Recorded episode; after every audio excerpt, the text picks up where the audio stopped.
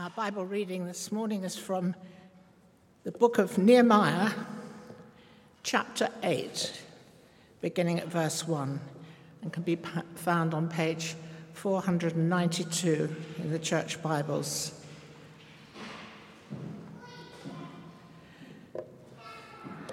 When the seventh month came and the Israelites had settled in their towns, all the people assembled as one man in the square before the water gate. They told Ezra the scribe to bring out the book of the law of Moses, which the Lord had commanded for Israel.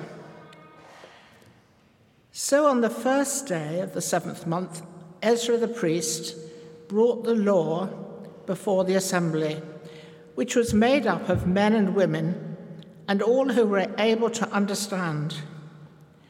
He read it aloud from daybreak till noon as he faced the square before the water gate in the presence of the men, women, and others who could understand.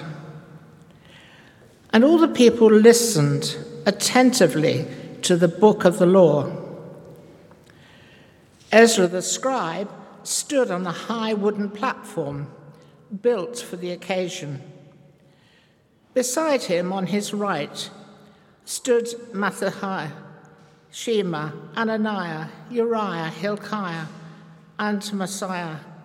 And on his left were Pedaiah, Mishael, Malachi, Hashum, Hashbaddanah, Zechariah, and Meshullam. Ezra opened the book all the people could see him because he was standing above them.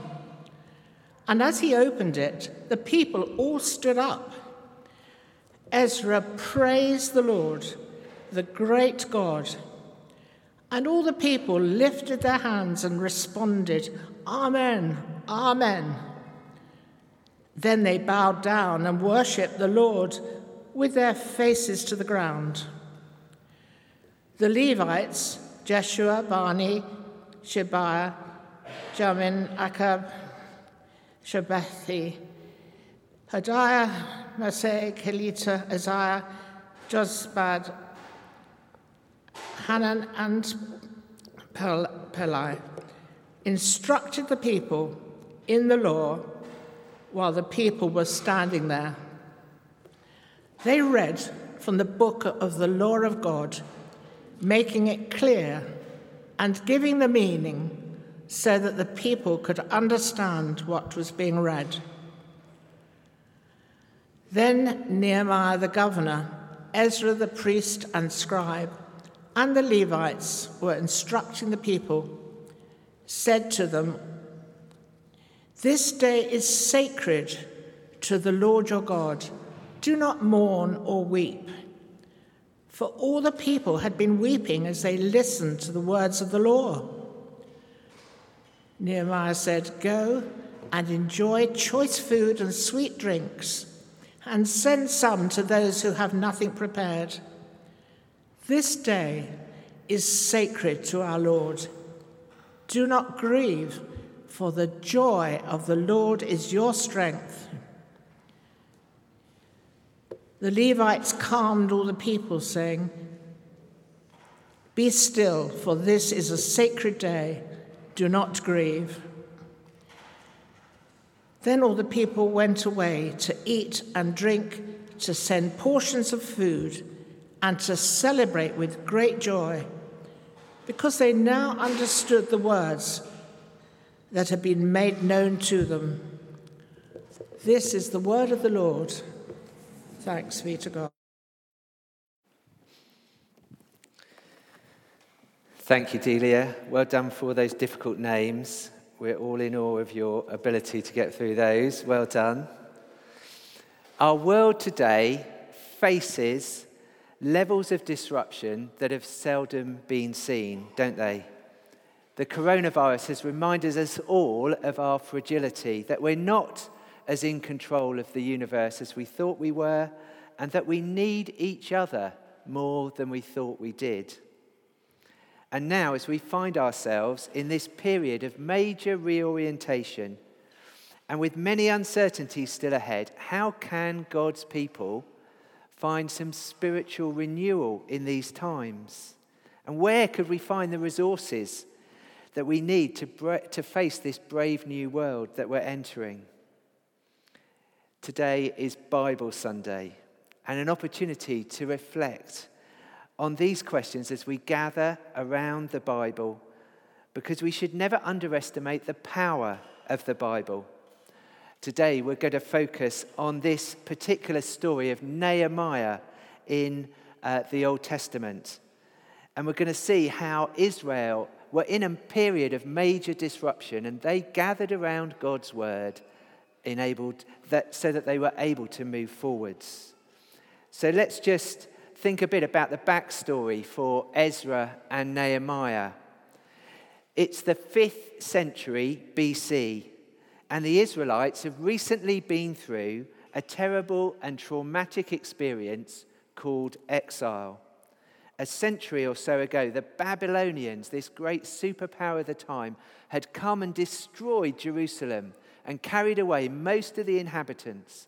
The people had had to leave behind all that was normal their lives, their families, their possessions, their homes. Everything was swept away so that by the rivers of Babylon they sat down and wept.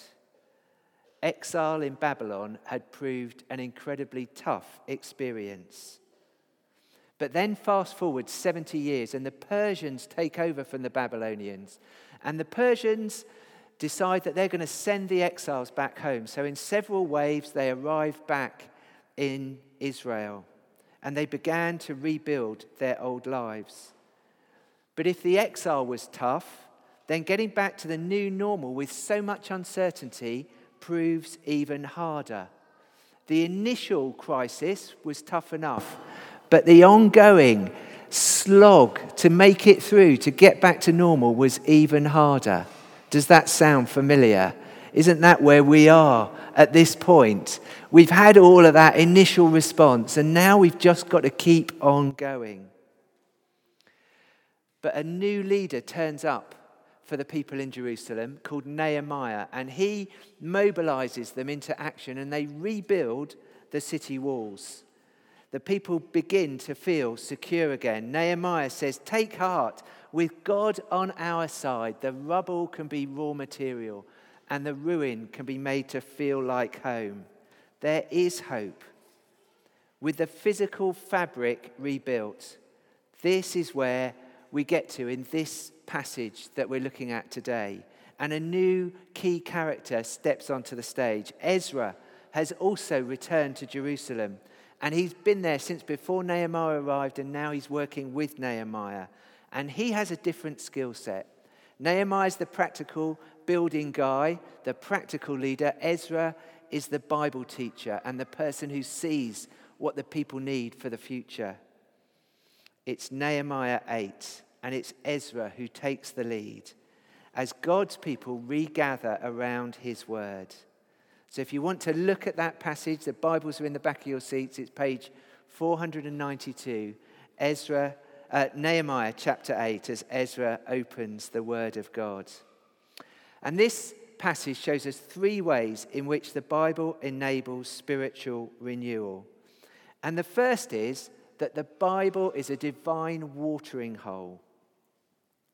If you've ever been to Africa and to the game parks in Africa, they build the hotels and the camps next to the water holes because that's what attracts the animals to come together in these vast, wide, open spaces, wherever there's water, that's where the animals congregate because they need to be refreshed. And sometimes our souls are thirsty and we need to be refreshed. And the Bible is a place that's just like a divine watering hole. And in this passage, we see that the Bible is for all people. This passage takes place when Israel are really thirsty and they're gathered together in an open square. It doesn't happen in the temple because only the Jewish men were allowed into the temple. This passage happens in an open square so that the women can gather with the men. And it says, all those who were able to understand, so right down to children, eight, nine, or ten, they were there as well, listening to the word being read. It happens in a public space with lots of diversity gathered together because God's word is for all of God's people. But God's word is also for all of humanity. Too often we think that the Bible's just for us, or even it's just for those holy people who stand up the front, or for the academic people who study it in colleges and universities. But the Bible's for everyone. It is the divine watering hole that gives meaning and strength and hope to thirsty souls. It's a source of wisdom for all God's, for all humanity as well as all God's people. And that's the point of us doing our Thought for the Day videos. Each day after eight o'clock, if you can join up on Facebook or Twitter or even Instagram, you'll find one of our Thought for the Day videos because we want God's Word to be out there, accessible to everybody. And you can retweet those or repost those so that they get to more people. And then God's Word will be available for everybody. Sharing God's word starts with us centering our lives on God's word. Do you remember last week we talked about being witnesses and having evidence that God is at work in our lives? And so I brought this little pile of Bibles along today, uh, not to just to show you, not to boast or anything, but just to show you this is my witness evidence all of these I've read through from, one, from the start to the finish, and most of them I've read through more than once from start to finish. Um, this was my first one that I had uh, at university, and this was just after the New International Version had been translated and published. That was my first one. And then uh, this one was an application insight Bible because I thought I needed to know a bit more. And there are good resources, Bibles that give you a bit more information about what you're reading. So you can find one of those and find out a bit more. And then I got to uh, the place where I did my curacy, and they had the New International Version. So this was the one that I used um, through college and uh, at university. And then when I became um, a priest, they gave me one of these at the Winchester Diocese. They used this version so I had that one and got through that. This is one that is slightly different. It's called the uh, ESV, the English Standard Version. And I thought, well, I need to new, read another version just to get another insight. This one's 2017, 2018, 2019 was that one. And this is my little travel one that I got through one year. And that's got a zip on it, which is very useful on a Bible to make sure that you can keep it zipped up if you're traveling.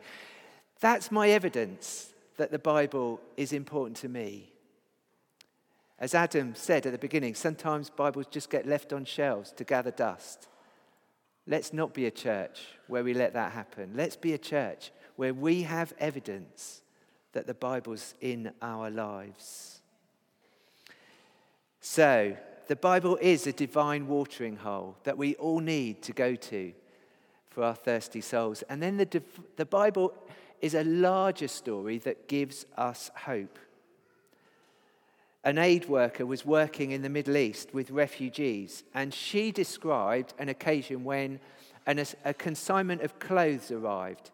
And she took the clothes down to the warehouse, and she also had some Bibles in Arabic and Farsi, and she put those beside the piles of clothes. And then the warehouse doors opened, and the word got around, and suddenly there was a stampede because the refugees had heard that there were Bibles on offer in the warehouse. The refugees knew that when life is tough and fragile, the Bible is a source of hope. Because the Bible makes sense of us. Imagine that scene back in Nehemiah chapter 8. The people of Israel are confused about who God is and where He is and why they've had to go through this whole experience of exile. But as they hear His word, their lives get put into this bigger story. God's word reminds us that we've been rescued, just as Israel were rescued. They were brought out from being slaves. They were made a covenant with on the mountain, and then they were looked after in the wilderness. God describes Israel as his precious, precious, precious possession, his precious treasure in Exodus chapter 19. And the people hear that and they know that this story is their story.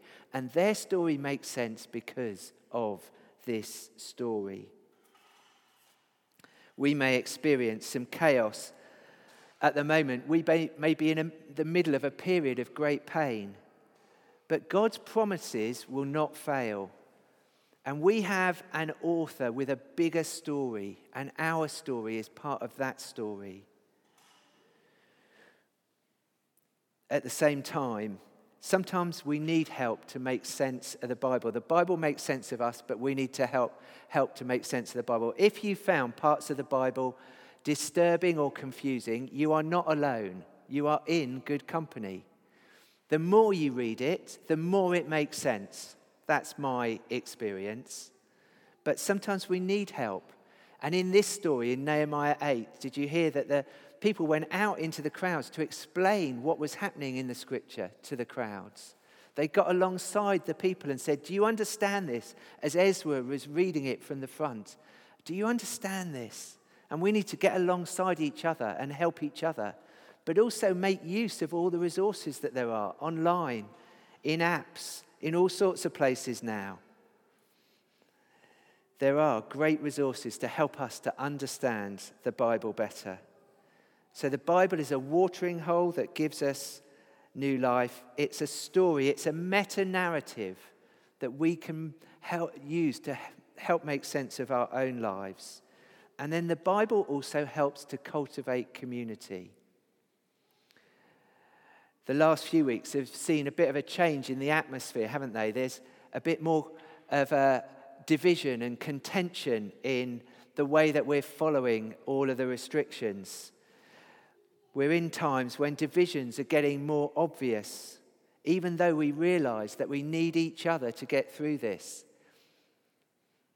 For the last 30 years, I've been part of small groups that have been called home groups and then house groups and then small groups, and then cell groups, and now they're called life groups. And that might be a bit confusing, but they've all had at the heart of them a desire to study the Bible. That's what they've really been about. And I can honestly say that those groups have been some of the most important places where I've found community. They've helped me to learn and to grow and to deal with stuff. Because as we gather around God's word and study God's word, the Bible can help us to process our emotions. In Nehemiah 8, when Ezra had finished reading, all the people were weeping. And Ezra finished reading, and Nehemiah steps in and says, Don't weep and mourn. This isn't that sort of a day. This is a day to celebrate and give thanks because we are still part of this story. But the people of Israel had been through a lot. They coped with a lot of stuff. And the words of the Bible had taken the lid off of all of those emotions. And aren't we in a similar place where lots of people have suffered lots of losses and gone through lots of pain? And we need to be able to show them that the Bible has words to help them to process their emotions. Those emotions are still there, and our Bible can help us to get through them. The words of comfort in the Psalms, the words of lament that we find in the Bible, the promises of Jesus, the words of hope that we can find there. And then the Bible helps us to become more generous. As Nehemiah 8 continues, there's this part where the people don't just celebrate for themselves, but they send food and wine to those who haven't got enough for themselves. They respond by putting the scriptures into practice, by sharing what they had with the poor and those in need. One thing the pandemic has taught us is to be aware of our neighbour's pain, to show kindness and support and concern for each other. After a period of disruption, That's what God's people experienced as they got into a new depth of community, as they gathered around God's word. And as Nehemiah famously puts it, he says to the people, The joy of the Lord is your strength. We're going to need strength to get through these next few months, aren't we? We don't know what Christmas is going to look like. We don't know how we're going to celebrate New Year, let alone fireworks and all the things in between. We're going to need strength. Nehemiah says, The joy of the Lord is your strength. Healing and renewal will come as we gather round God's word. And finally, in J.R. Tolkien's Lord of the Rings, there's a conversation very near the end between Frodo the Hobbit and Gandalf the very wise wizard. And Frodo says, I wish the ring had never come to me. I wish none of this had happened. And Gandalf replies, So do all who live to see such times. But that is not for them to decide. All you have to decide is what to do with the time that is given to you. We may not choose these times to be in, but we can make the most of them if we keep God's word at the center of all that we do. If we trust in God, if the joy of the Lord is our strength, then we can find that strength to move forward no matter what happens no matter what we face. Let's pray. Heavenly Father, may we be, as your people, those who trust and believe in your word. And may your word soothe our thirsty souls and feed our hungry hearts. In Jesus' name, amen.